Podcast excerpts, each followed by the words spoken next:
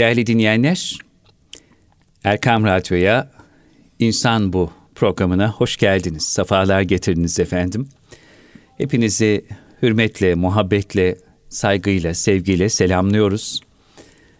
Bendeniz Selahattin Koca Aslan, Gaziantep Hasan Kalyoncu Üniversitesi öğretim görevlerinden klinik psikolog Mehmet Dinç hocamla beraber siz değerli dinleyenlerimize yol arkadaşlığı yapmak, derdimizi sizlerle paylaşmak, anlarımıza değer katabilmek ve Akif'in ifadesiyle bir yüreğin kârı değildir. Bu derdi taşımak, mealen söylüyorum, bu derdi sizlerle beraber çoğaltıp acaba neler yapabiliriz insana dair konuşmak üzere stüdyomuzdaki yerimizi aldık. Ben de siz kıymetli dinleyenlerimiz adına değerli hocam Mehmet Dinç Bey'e hoş geldiniz diyorum. Hoş geldiniz efendim. Safalar getirdiniz. Allah razı olsun. Çok sağ olun. Eksik olmayın. Geçen haftaki İnsan Bu programımızda korona sonrası toplumsal vazifelerimiz nelerdir diye konuşmaya başlamıştık. Çok güzel başlıklar çıkartmıştık ve sonrasında dinleyenlerimizden çok güzel geri dönüşler, teşekkürler, tebrikler aldık. Bu vesileyle sadağımıza, programımıza kulak veren dostlarımıza da teşekkür etmiş olalım. Ve dedik ki buna kaldığımız yerden devam edelim. İkinci bir safahatı vardı hocam. Evet, korona sonrası toplumsal vazifelerimiz, meselelerimiz, dertlerimiz nelerdi, neler olmalı ve bu süreçte bize düşen sorumluluklar neler? Bu çerçevede başlayalım hocam. Tabii, memnuniyetle. Şimdi bu korona ile alakalı çok uzmanlar konuştular, bilen insanlar konuştular. Elinizi şöyle yıkayın, maskenizi böyle takın, sosyal mesafeyi şöyle koruyun vesaire diye. Veya işte şöyle bulmaca çözün, böyle hareket edin falan gibi tavsiyeler verdiler. Kıymetli, önemli tavsiyeler tabii insanın sağlığını koruması için. Fakat bunların tamamı bireysel tavsiyeler. Yani birey olarak ben kendi psikolojik ve ruhsal sağlığı, fiziksel sağlığımı nasıl korurum üzerine tavsiyelerdi. Bunlar çok çok önemli, muhakkak uygulayalım. Ama insanoğlu bir dağ başında tek başına yaşayan bir ot değil. Tek başına yapayalnız, hüdayi nabit bitmiş bir ağaç değil. Dolayısıyla bir toplumun içinde yaşıyor. Diğer insanlarla beraber yaşıyor. Kendine karşı sorumlulukları olduğu gibi diğer insanlara karşı, toplumuna karşı da sorumlulukları var. Kendine karşı dikkat etmesi gereken durumlar, noktalar, konular olduğu gibi topluma karşı, diğer insanlara karşı da dikkat etmesi gereken konular, noktalar var. Ve korona sonrası ister istemez bir şeyler değişecek. Ama geçen haftalarda mümin ferasetinden bahsetmiştik ya. O ferasetle önceden geliyor olanı görüp ona göre vaziyet almak çok çok önemli. Kur'an-ı Kerim'in ifadesiyle yaklaşıyor, yaklaşmakta olan diyor ya. Yani bir şeyler yaklaşıyor. Dünya çok normal bir dönemden geçmiyor. Her yerin kaynadığı, her şeyin hareketlendiği, çok ilginç şeyleri tecrübe ettiğimiz bir dönemden geçiyor. Ve bir şeyler yaklaşıyor. Elverir ki bu şeyler hayır olsun, rahmet olsun, bereket olsun için biz kendimizi hazırlamış olalım. Ama kendimizi hazırlamazsak, rahmet, bereket, hayra dönüşsün için vaziyetimizi almazsak sıkıntı yaşayabiliriz. Mukadder bir gelecek bizi bekliyor olabilir. Dolayısıyla bu noktada toplumsal olarak dikkat etmemiz gereken 4 tane meseleye dikkat çekmek istiyorum ben sizlerle beraber konuştuğumuz hocam bu program çerçevesinde. Bunlardan bir tanesi sosyal adalet meselesi. Sosyal adaletten kastım şu: toplumun her kesiminden her türlü insan var. Maddi durumu çok çok iyi insan var. Maddi durumu çok kötü insan var. İyi kazanan insan var, kazanamayan insan var. İyi geçinen insan var, zorlukla geçinen insan var. Bu hep olacak. Dünya tarihi boyunca hep zenginler olmuş, fakirler olmuş, durumu iyi olanlar olmuş, olmayanlar olmuş, işras gidenler olmuş, gitmeyenler olmuş. Ama burada üzerinde durmamız gereken en önemli meselelerden bir tanesi şu: aradaki fark ne kadar geniş? Yani bir insan dibi bulmuş, öteki insan göklerdeyse bir problem var. Bunu nasıl kapatabiliriz bu açığı? Bu açığı kapatmakla alakalı da hepimizin üzerine vazife düşüyor. Şimdi bakın, Türkiye'de asgari ücret 2300 TL civarında insanların eline geçen net ücret. Geçenlerde hiçbir marifeti olmayan bir sosyal medya fenomeni açıklama yapmış. Diyor ki benim için diyor ayda 400 bin lira kazanıyor demişler. Yok diyor efendim diyor, ben ayda 600 bin lira kazanıyorum diyor. Maalesef. Şimdi asgari ücretin gece gündüz bir ay boyunca nefes almadan çalışan bir insanın 2300 lira kazandığı bir ülkede tutup ben sosyal medyadan 600 bin lira kazanıyorum diye ilan ederse insan, bu toplumun ayarlarıyla oynamaktır, sinir uçlarıyla oynamaktır. Dolayısıyla sosyal adaletle alakalı hali hazırda bir problem varsa da onu ateşlememek, körüklememek çok önemli. Onu çözmeye çalışmak, söndürmeye çalışmak, deva olmaya çalışmak çok önemli. Bu noktada yapabileceğimiz iki tane çok önemli nokta var. Nedir hocam? Bunlardan bir tanesi, kendi kişisel hayatımızda lükse, israfa, gereksiz harcamaya kaçmamak. Zaten dünyada sosyal adaletsizlikle alakalı ne oluyorsa lüksten, israftan, gereksiz harcamadan oluyor. Baktığımızda dünyanın nüfusu bugün 6,5-7 milyar insan. Dünyada her gün Selahattin Bey 11 milyar insana yetecek kadar yiyecek üretiliyor, biliyor musunuz? Lokantalarda, pastanelerde, kafelerde, orada burada 11 milyar insana yetecek yiyecek üretiliyor. 7 milyar insanız ve 1 milyar insan açlık çekiyor. 1 milyar insan yetersiz beslendiği için hastalıklar yaşıyor, ihtiyacı olan gıdayı almadığı için. Her gün binlerce insan açlıktan hayatını kaybediyor bu dünyada. Tabii açlıktan hayatını kaybediyor. Halbuki Allah Teala'nın verdiği nimetler hepimize yeter. Fazla yeter, fazla yeter. Ama bölüşmekle alakalı problemimiz var ve bunu ortaya çıkartan sıkıntı, sorun da hırsımız, açgözlülüğümüz, israfımız. Dolayısıyla hangi noktada, hangi konumda, hangi imkana sahip olursak olalım, kendimizi bir gözden geçirelim. İsrafımız varsa onu azaltmaya çalışalım, yok etmeye çalışalım. Lüksümüz varsa onu ortadan kaldırmaya çalışalım. Bu konuda toplumu her geçen gün saran bir hastalık var. Nedir o şuma? İnsanlar belli bir markanın, belli lüksün peşinde koşuyorlar. İlla hiçbir 5 liraya alınabilecek bir tişörtün üzerinde bir etiket var diye 55 liraya, 105 liraya, 505 liraya alıyorlar. Sadece o markadan dolayı. Bu israftır. Bu adaletsizliktir, bu haksızlıktır. Tabii kötü malı tercih edelim anlamında söylemiyorum. Kalitesiz olana gidelim anlamında söylemiyorum. Ama hakkından fazla bir şeye vermek de zulümdür. Yani zulüm, hak edene haksızlık yapmak gibi, hak etmeyene de hak vermek zulümdür. Yani dolayısıyla bu noktada bireysel israfı azaltmak, sosyal adalet sağlamakta çok etkili olacak. Herkesin bu noktada kendini kontrol etmesi, toplumun huzur ve refah içinde yaşaması için, zorluk çeken insanların zorluk çekmemesi için çok önemli noktalardan bir tanesi. İkinci olarak yine dikkat etmemiz gereken çok önemli nokta sosyal adaletle alakalı şudur. Toplumda hayata tutunmaya çalışan insanlara el vermeye çalışmak lazım.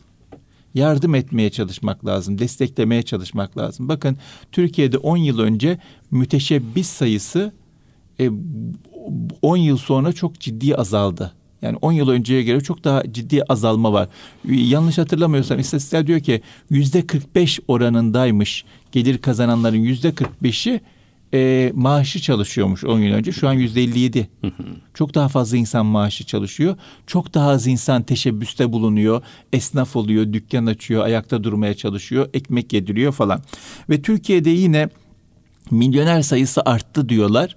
Onunla alakalı bu konulardan anlayan bir arkadaşımızın ifadesi şu. Efendim diyor, milyoner sayısı artmadı aynı, ama insanlar ekonomi bozulacak korkusuyla bankaya para yatırıp faizini yemeye başladılar. O yüzden bankada kayıtlı gözüken insan sayısı arttı. Çünkü o parayı ticaretten çektiler diyor. Evet. Halbuki bizim inancımız, bizim ahlakımız buna müsaade etmez. Para üzerinden para kazanılsın diye yok, var değil. Para başka insanlar da istifade etsin, ayakta dursun diye var.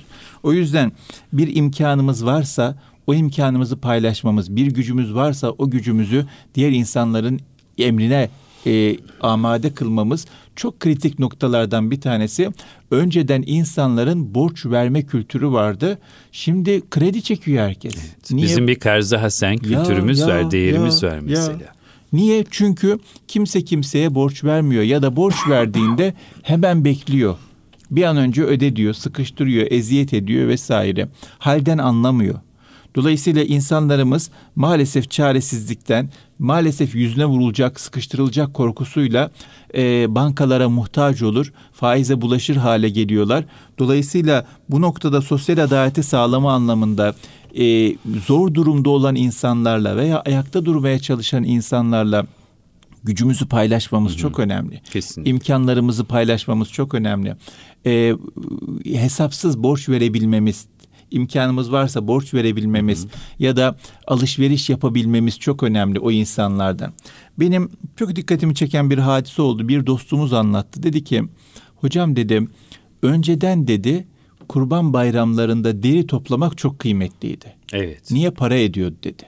Türkiye'de bir deri sanayi vardı ve o deri sanayiden dolayı deri para ediyordu dedi. Evet. Deri para ettiği için de bütün yardım kuruluşları Kurban Bayramı'nda deri topluyorlardı. O derileri satıp yardım faaliyetlerini götürüyorlardı. Ama son 2-3 Kurban Bayramı'ndan beri deri hiç para etmiyor. Çünkü Türkiye'de deri sanayi öldü. O yüzden yardım kuruluşları koyun derisi almıyor, inek derisi toplamıyor. Siz getirirseniz lütfen, Keremen kabul ediyor, boşta kalmasın diye, çürümesin diye. Çünkü Türkiye'de İnsanlar deriyle alakalı daha ucuz olsun diye veya marka olsun diye yurt dışı ürünleri tercih eder hale gelmişler. Türkiye'deki ürünleri tercih etmedikleri için Türkiye'de deri sanayi çöküyor. Deri sanayi çöktüğü için de bütün Türkiye'de yardım kuruluşları zarar görüyor. Ucu bize dokunuyor. Biz de zarar görüyoruz. Türkiye'deki yardım faaliyetleri daha zayıf gitmeye başlıyor ve bizim kendi derimizde hayır olarak bir işe yaramamış hale geliyor. O yüzden baktığımızda bu konudaki hassasiyetin de çok önemli olduğunu görüyoruz. Yani yerli bir ürün varsa, yerli bir inisiyatif varsa onları desteklememiz, onları ayakta tutmaya çalışmamız, varsın 3 kuruş fazla olsun, varsın 5 kuruş fazla olsun, bu konuda bir tercihte bulunmamız hayır yapmak kadar, sadaka vermek kadar kıymetli. Yani sadaka vermiyor muyuz? Onu da sadaka gibi düşünebilir insan. Hayır yapmıyor muyuz? Onu da hayır yapmak gibi düşünebilir. Ama sosyal adaletin sağlanması anlamında teşebbüste bulunan, inisiyatif alan insanların desteklenmesi, başka insanlara ekmek sağlayan insanların desteklenmesi, bir müessese kurmaya çalışan insanlara yardım edilmesi, zor durumdaki insanlarla güçlerimizi paylaşmamız, borç verebilmemiz çok kritik öneme sahip. Bu korona döneminin bütün dünyada ekonomik bir bedeli olacak. Muhakkak. Bu gerçek yani. Bir daralma olabilir, bir bunalma olabilir. Herkes bununla alakalı bir bedel ödeyecek. İster istemez Türkiye'de etkilenecek. Yani etkilenmemesi mümkün değil. Bu süreçten olumsuz etkilenmeyelim. Toplumsal olarak çok sarsılmayalım için birbirimize yardımlaşmak zorundayız. Evet ve hocam bizim şahane bir kültürümüz, kavramımız var. İmece. Evet. İmece kültürünün içinden... Ya. Gelen bir güzel insanlar topluluğuyuz. Hatırıma şey geldi siz anlatırken, yani Fatih Sultan Mehmet döneminde böyle bir Hristiyan papaz, o zaman İstanbul fethedilmiş. İstanbul'un sokaklarında işte dolaşıyor ve çok enteresan bir gün bir sabah erken saatlerde bir esnafa gidiyor. Oradan ihtiyacı olan her neyse onu almak için bir talepte bulunduğunda o esnaf diyor ki, çok teşekkür ederim, yalnız ben siftahımı yaptım. Ben siftahımı yaptım. Yan taraftaki diyor benim esnaf arkadaşım, bakkal, artık meslektaşım, o henüz daha siftah yapmadı. Siz gidin alışverişinizi ondan yapın diyor. Ya ne kadar güzel bir ahlak. Yani şimdi biz böyle bir medeniyetin çocuklarıyız. Böyle güzel iyiliklerle ve ahlaklarla bugünlere gelinmiş. O yüzden sizin şu hatırlatmalarınız çok değerli. Ben de bunu çok önemsiyorum. Çünkü tek başımıza mutlu olmamız mümkün değil. Psikolojik sağlamlık diyoruz ya. Tek başımıza kendi tedbirlerimize, komşumuz mutsuzken, akrabamız zayıfken, ötekisi kan ağlıyorken biz mutlu olamayız. Bakın bununla alakalı 2 tane güzel örnek vermek isterim. Bir tanesi bu organik tarım yapan insanların yaşadığı bir şeydir. Mesela yan tarla kimyasal kullanıyorsa sizin tarlanıza da bulaşıyor demektir. Siz ne kadar organik tarım yaparsanız yapın. Yan tarlada problem varsa rüzgar her şeyi size getiriyor. Sizin ürününüz de etkileniyor. Aynı bunun gibi yan tarlamızda, yan komşumuzda, akrabamızda dert varsa, acı varsa, sorun varsa, sıkıntı varsa bize de getirecek onu rüzgar. Hayatın rüzgarı getirecek. O yüzden elimizin değdiği kadar, gücümüzün yettiği kadar insana kendimiz için, yani hadi Allah için yapmadık, hadi toplumsal barış için, sağlık için, refah için yapmadık, kendimiz için bu iyiliği, bu güzelliği, bu yardım, bu desteği sağlamak zorundayız. Bir de bu koronadan da dolayı da gördük. Görüyorsunuz, etrafımızda varsa mikrop bize de bulaşıyor bir şekilde. Bulaşıyor. O yüzden toplumsal anlamda mikrop olacak durumlarla alakalı vaziyet almamız çok önemli. Psikolojik anlamda sağlam kalabilmemiz için diğer insanların mutluluğunu sağlamaya dönük aktif sorumluluk almamız çok önemli. Yani ben ne diyemeyiz, beni ilgilendirmez diyemeyiz. Bilakis ben ne yapabilirim? Ben ne yapabilirim? Benim gücüm ne kadar yeter? Çok önemli değil. Yani hiçbir gücüm yok. Ekmek almayacak mıyız? Ekmek alırken zor durumda olan bir esnaftan alalım. Demin ne güzel örnek verdiniz. Bir istiftah yaptıysa ötekinden almaya çalışalım. Veya bir alışveriş yapmıyor muyuz? 1 lira fazla verelim, 2 lira fazla verelim. Bu topraklarda yetişmiş malzemeyi almaya çalışalım. Bu şekilde destekleyelim. Her insanın gücünün yetebileceği, her insanın yapabileceği bir şeyler var. Ama birbirimize bu noktada destek vermek zorundayız. Evet. Hocam buyurun. Hikmet Anne'yi bilmem duymuş muydunuz? Merhum Cemal Öğüt hocamızın kelimesi. O da rahmetli oldu. Allah gani gani rahmet eylesin. Tam böyle Münevver Ayaşlı hanımefendi gibi ve o dönemin yetiştirdiği diğer son Osmanlı'nın güzel bakiyesi hanımefendiler gibi çok zarif bir ablamız, teyzemizdi. Bir gün dinledim kendisinden de. Diyor ki rahmetli babacığımla diyor böyle çok soğuk bir kış gecesi evdeyiz. Ve diyor mahalleden sürekli evimizin önünden bir yoğurtçu geçiyor. Ve işte nasıl bazen bozacı geçer, bazen sucu geçer, bağırıyor işte yoğurt var vesaire. Sonra diyor bayağı bir geçti, bir daha geldi, bir daha gitti. Babam dedi ki kızım 2 bakraç yoğurt alır mısın? Babacığım, muhterem babacığım, efendim zaten dolabımızda birçok yoğurt var. Kızım, bizim dolabımızda çok yoğurdun olması önemli değil. Fakat şu adamcağızın ihtiyacı olmasa bu karda, kışta, soğukta defalarca yoğurt satmak için bu sokaktan geçer mi? Belki aldığımız o yoğurt bizim için fazla bir şey ifade etmeyecek ama ondan alacağın 2 bakraç yoğurt onun hayatında çok şeye dokunacak dedi. Çok ne kadar güzel bir yoğurdu aldık. Harikulade bir ahlak.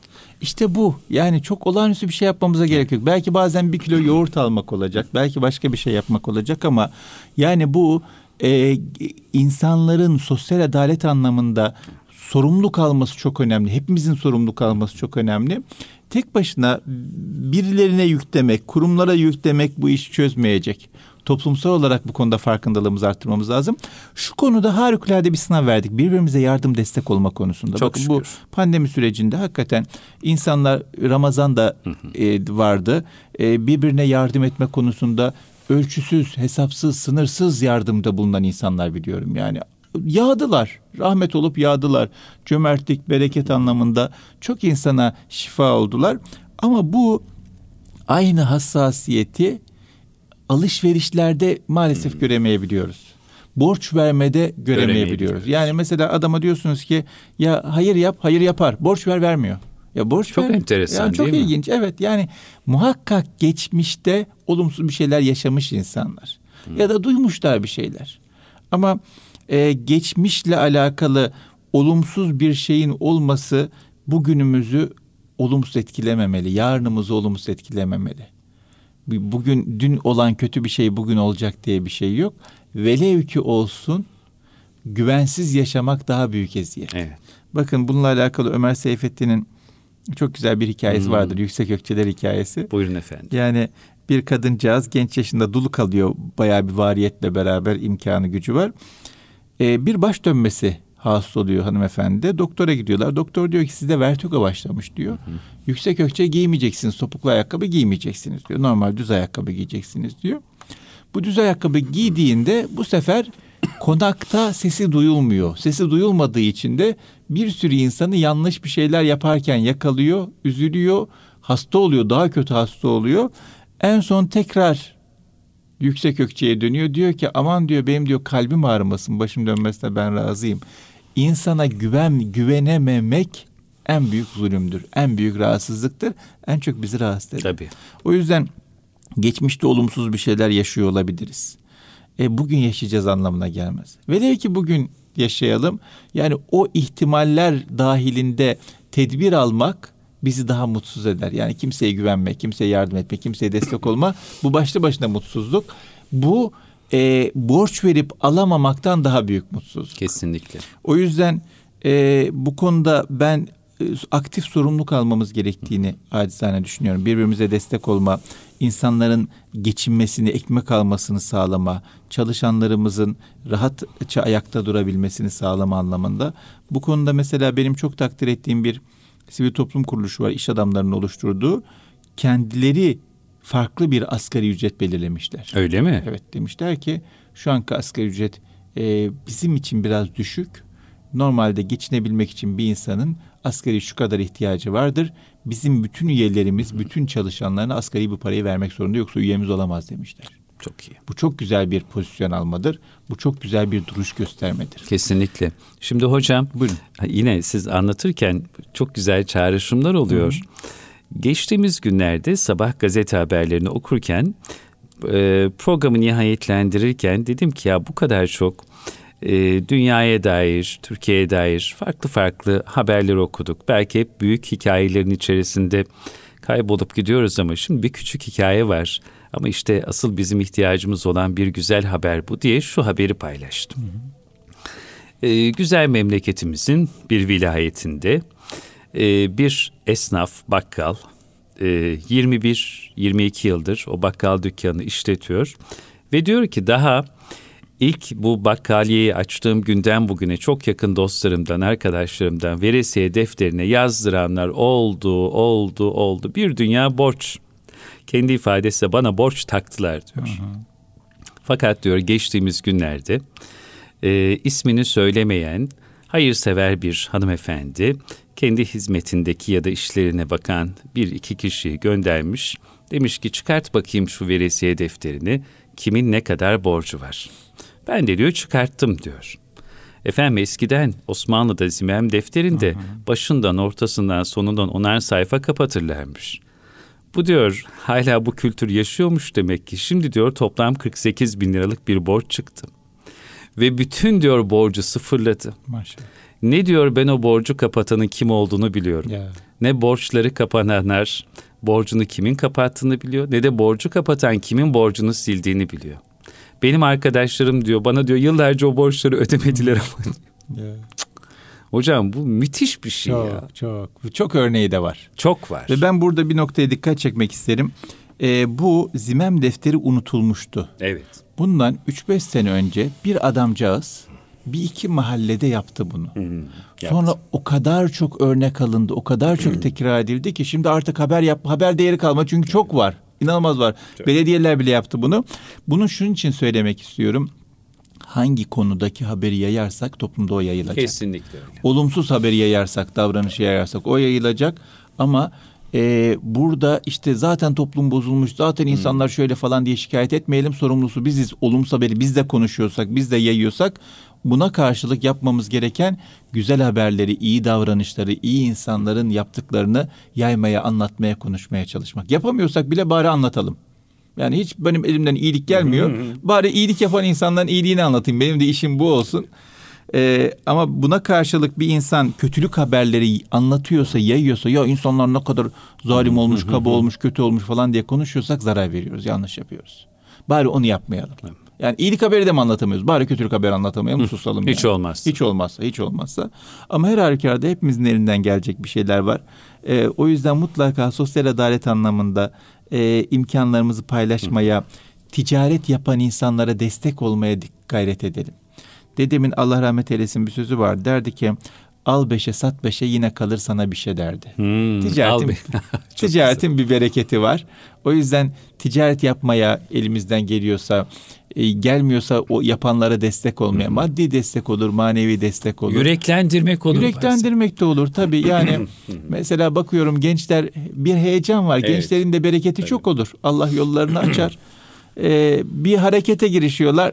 Bakıyorum insana böyle, yok tutmaz bu iş diyor. Ya bir sus yani hiçbir şey diyemiyorsan bir sus, bir şey deme.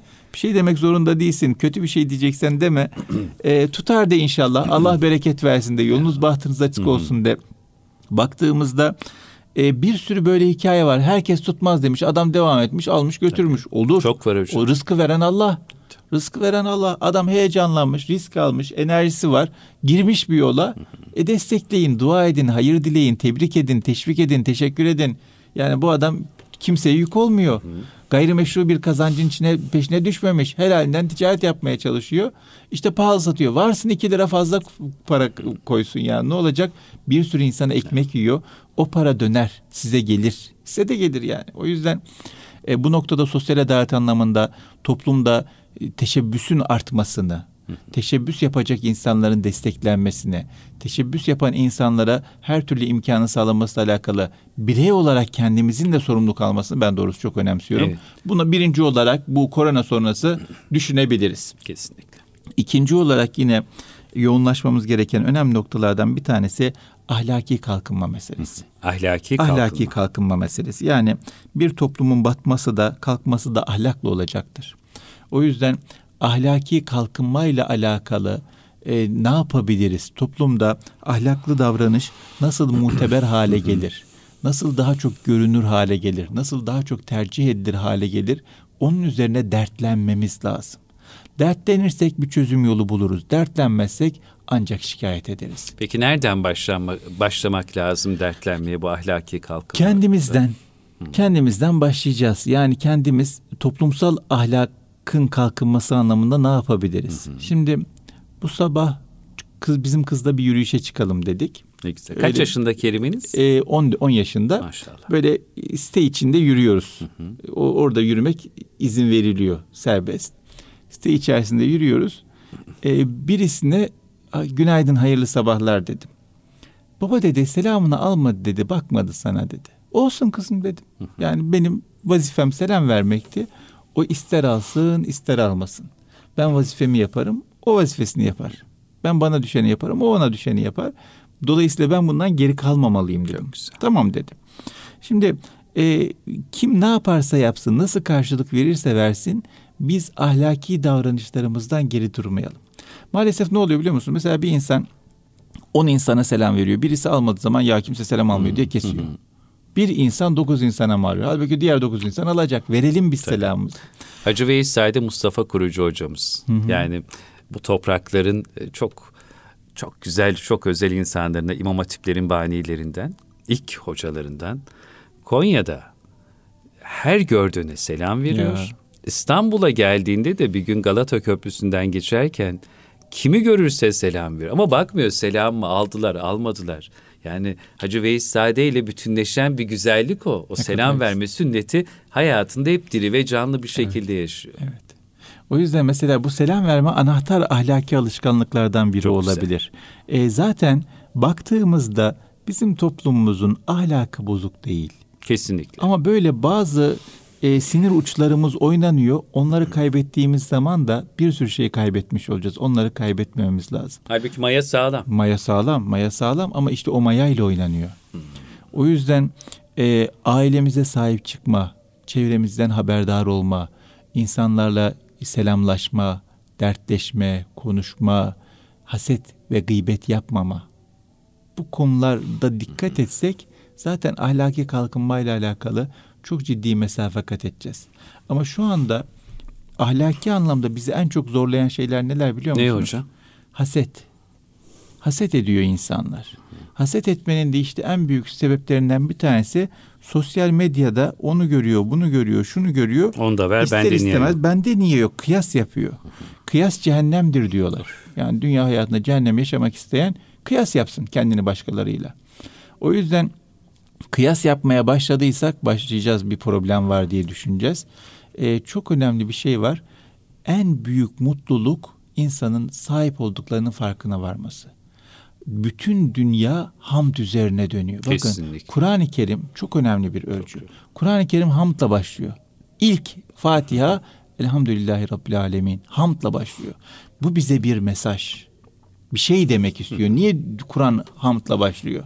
Çünkü Dünya hamdla dönüyor. Hayat hamdla başlıyor. Hamdla bitmesi lazım. O yüzden bir tane Kayserili abimiz vardı. Abi derdik, işler nasıl? Verdiğine şükür derdi. Yeah. Yani verdiğine şükür, neler neler vermemiş. Kıyas yaparsak bu dünya hayatında cehennemi yaşarız. Alan sensin, veren sen. Ya, senden gayrı nemiz var. Nemiz var. Çok şükür vermiş de bir sürü. Yani tabii. Şimdi diyor ki bir yazı gördüm. Diyor ki bu yazıyı okuyabiliyorsan diyor ve anlayabiliyorsan diyor, dünyada diyor okuma yazma bilmeyen 1,5 milyon insandan daha şanslısın diyor. Zihinsel engeli olduğu için bu yazıyı okuyamayan şu kadar insandan daha şanslısın diyor. Göremediği için bu yazıyı okuyamayan şu kadar insandan daha şanslısın diyor. Kağıda ulaşamadığı için bu tür malzemeye maruz kalmayan şu kadar insandan daha şanslısın diyor. Baktığımızda günlük yiyeceğimiz varsa, sağlığımız yerindeyse, başımızın üzerinde bir çatımız varsa, görüyorsak, duyuyorsak, yürüyorsak zaten 3-4 milyar insandan daha şanslıyız. Elhamdülillah daha nasipliyiz. Ama bunu görmeyip de efendim o şu arabayı aldı, bunda şu var, şu şöyle geçiniyor, bu böyle kazanıyor kıyaslamalarına girersek geçmiş olsun. Bu her türlü ahlaksızlığı beraberinde getirir. Maalesef. Dolayısıyla ahlaki kalkınma anlamında dikkat etmemiz gereken en önemli şeylerden bir tanesi haset etmemek meselesi. İkincisi de zaten bununla alakalı çok önemli bir söz var. Diyor ki ahlak komşunun sınırında başlar diyor. İnsanla ilişkili zaten. İkincisi yine buna paralel belki kul hakkına dikkat etmek. Yani kul hakkına dikkat ettiğimiz zaman birçok şey çözülüyor ahlaki anlamdaki problem olarak yaşanan. Kul hakkı benim komşuma karşı vazifelerim nelerdir? Sorumluluklarım nelerdir? Dikkat etmeme gereken şeyler nelerdir? Ona baktığımız zaman ahlaki anlamda birçok sıkıntının üstesinden gelebiliriz. Birçok toplumdaki sıkışmışlık, daralmışlık çözülür. O yüzden çok böyle olağanüstü şeyler söylemiyorum. Hasedi bitirelim. Hasedin içerisinde ama yine belki hasedin içinde ya da belki kul hakkının içinde ele almak lazım. Gıybet meselesi var. Evet. Hepimizi derinden etkileyen. Gıybeti bitirelim.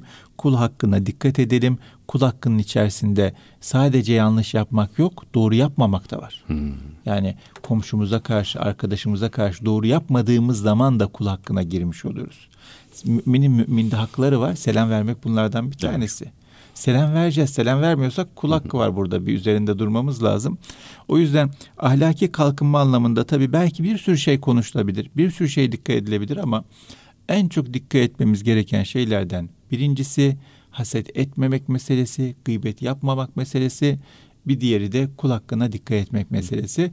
Nereden başlayacağız? En yakınımızdan başlayacağız. En yakınımızdan. Şimdi kul hakkı deyince insanlar genelde komşunun hakkı, işte sokakta karşılaştığı insanın hakkını falan diyorlar. Bakıyorsunuz işte adam diyor ki ben diyor işte şuraya park etmeyeyim kul hakkına girerim, şuna yol vereyim kul hakkına girerim vesaire. Bunlar harikulade güzel şeyler ama çocuğuyla alakalı böyle bir şey düşünmüyor. Çocuğumuz kul değil mi? Eşimiz kul değil mi? Eşimin hakkı nedir?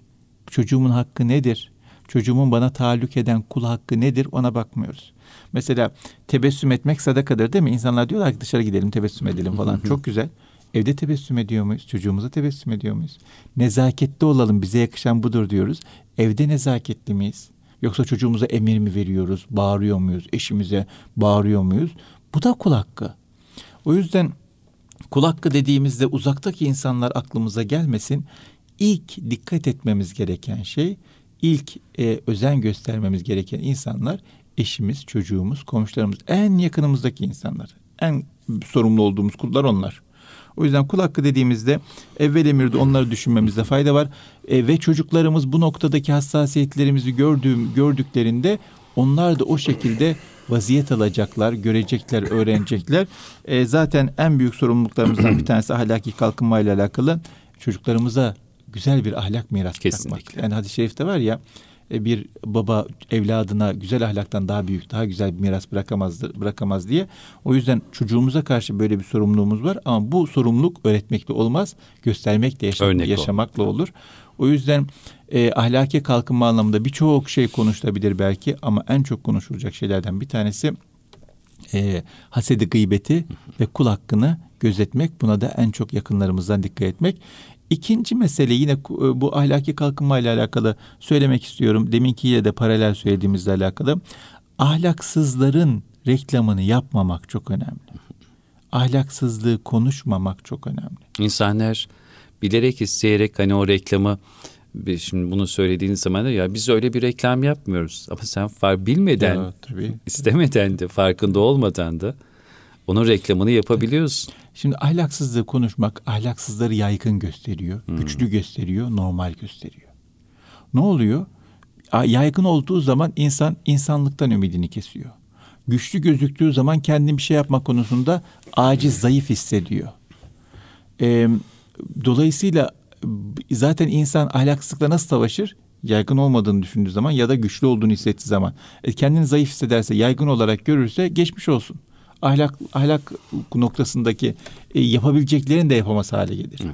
O yüzden ahlaki kalkınma anlamında en çok dikkat edilmesi gereken konulardan bir tanesi ahlaksızlığın hiçbir şekilde büyütülmemesi, yaygınlaştırılmaması, güçlendirilmemesi, bunlara giden yolda konuşmaktan, anlatmaktan, devamlı ahlaksızlığı gündeme getirmek. Bazen onu eleştirmek, yermek ya da bir şekilde onun ne kadar kötü olduğunu söylemek dahi onun yayılmasına ve çoğalmasına sebep oluyor. Hele sosyal medyada. Tabii ve normalleştiriyor. Tabii, normalleştiği zaman ne oluyor? İnsanlar bir süre sonra eskisi tepki vermez hale geliyorlar. Geçmiş olsun. Maalesef. Halbuki en büyük sıkıntı yanlışın normalleşmesi, kötülüğün sıradanlaşması.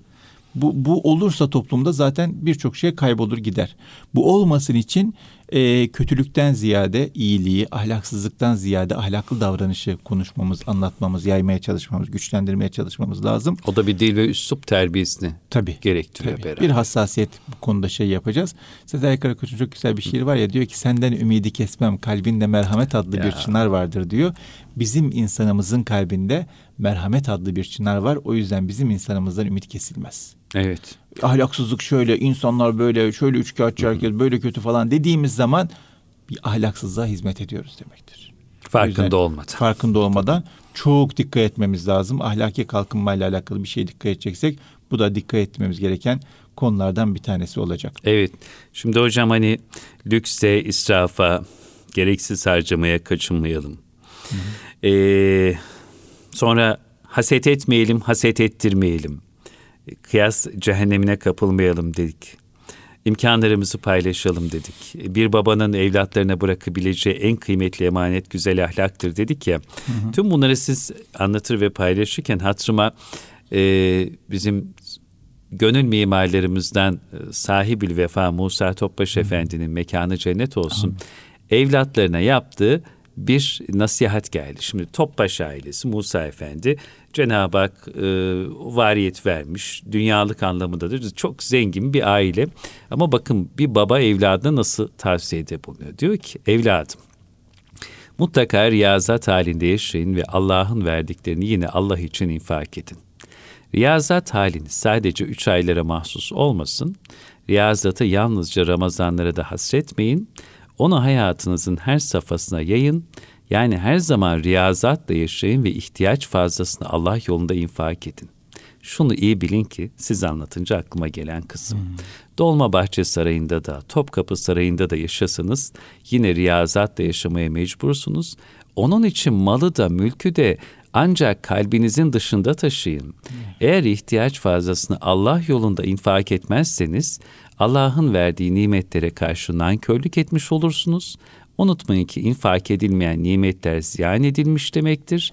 Ziyan edilen nimetler de hesabı çok ağır birer ahiret vebalidir. Allah muhafaza. Bir babanın evladına nasihat. Evet, çok kıymetli sözler. Yani Dolmabahçe'de de yaşasanız, Topkapı Sarayı'nda da yaşasanız, yani riyazatla yaşamaya mecbursunuz diyor. O yüzden bu dönem en çok buna dikkat etmemiz lazım. Çünkü büyük bir hastalık var. Aman bulaşmasın bize. Bizden kanaat bulaşsın, bizden şükür bulaşsın, bizden minnettarlık bulaşsın ama hırs bulaşmasın, israf bulaşmasın, lüks düşkünlüğü bulaşmasın. Bunlardan kurtarırsak bayağı bir topluma karşı vazifemizde, kendimize karşı vazifemizde yapacağız. İmtihanımız da daha kolay olacak. İnşallah. O yüzden bizden çokça selam, çokça tebessüm, çokça dua bulaşsın inşallah. İnşallah. Çok teşekkür ediyoruz hocam. Ben teşekkür ederim efendim. 2 madde konuştuk. İkisini inşallah bir sonraki programda konuşuruz. Çok güzel emanetler bırakıyorsunuz. Bunlar çok değerli ama ciddi sorumluluklar da yüklüyorsunuz. Hakikaten bir yandan kendi adıma, bir taraftan da dinleyicilerimiz adına böyle bunu da itiraf etmiş olun. Bunlar çok önemli şeyler. Doğru, ama bakın psikoloji diyor ki sorumlu insan mutlu olur diyor. Yani insan, bu dönemin insanın en büyük problemi anlam problemi. Sorumlu kalmadığı zaman, hayatını anlamlandırmadığı zaman, bir ölçüde yaşamadığı zaman kaybolup gidiyor ve dert üretmeye başlıyor kendine. O yüzden bu sorumluluklar insana bazen ağır gibi görünüyor ama bu sorumluluk olmadığı zaman boşluk bizi uçuracak. Evet. Boş rüzgar bizi götürecek diye bir film vardı ya, Abbas Kiarostami'nin. Rüzgar bizi götürecek, boşluk bizi uçuracak. O yüzden boş olmamak, sorumlu hissetmek, ahlaki anlamda bir duruş taşımak, bir dert taşımak bizi bu dünyada mutlu edecek. Anlam taşımak bizi bu dünyada mutlu edecek önemli anahtarlardan bir tanesi. İnşallah. Bugünkü programımızda sosyal adaleti ve ahlaki kalkınmayı konuştuk. İnşallah önümüzdeki programda yine bu korona sonrası toplumsal vazifelerimizi konuşmaya ve siz değerli dinleyenlerimizin hanelerine, gönüllerine misafir olup sizleri dertlendirmeye, derdimize de ortak olmaya İnşallah devam edeceğiz. Mehmet Dinç hocamıza çok teşekkür ediyoruz. Ben teşekkür ederim, Allah razı olsun. Eksik olmayın. Yeni bir İnsan Bu programında tekrar birlikte olmak dileği ve duasıyla efendim. Allah'a emanet olun. Kulağınız bizde olsun. Hoşça kalın.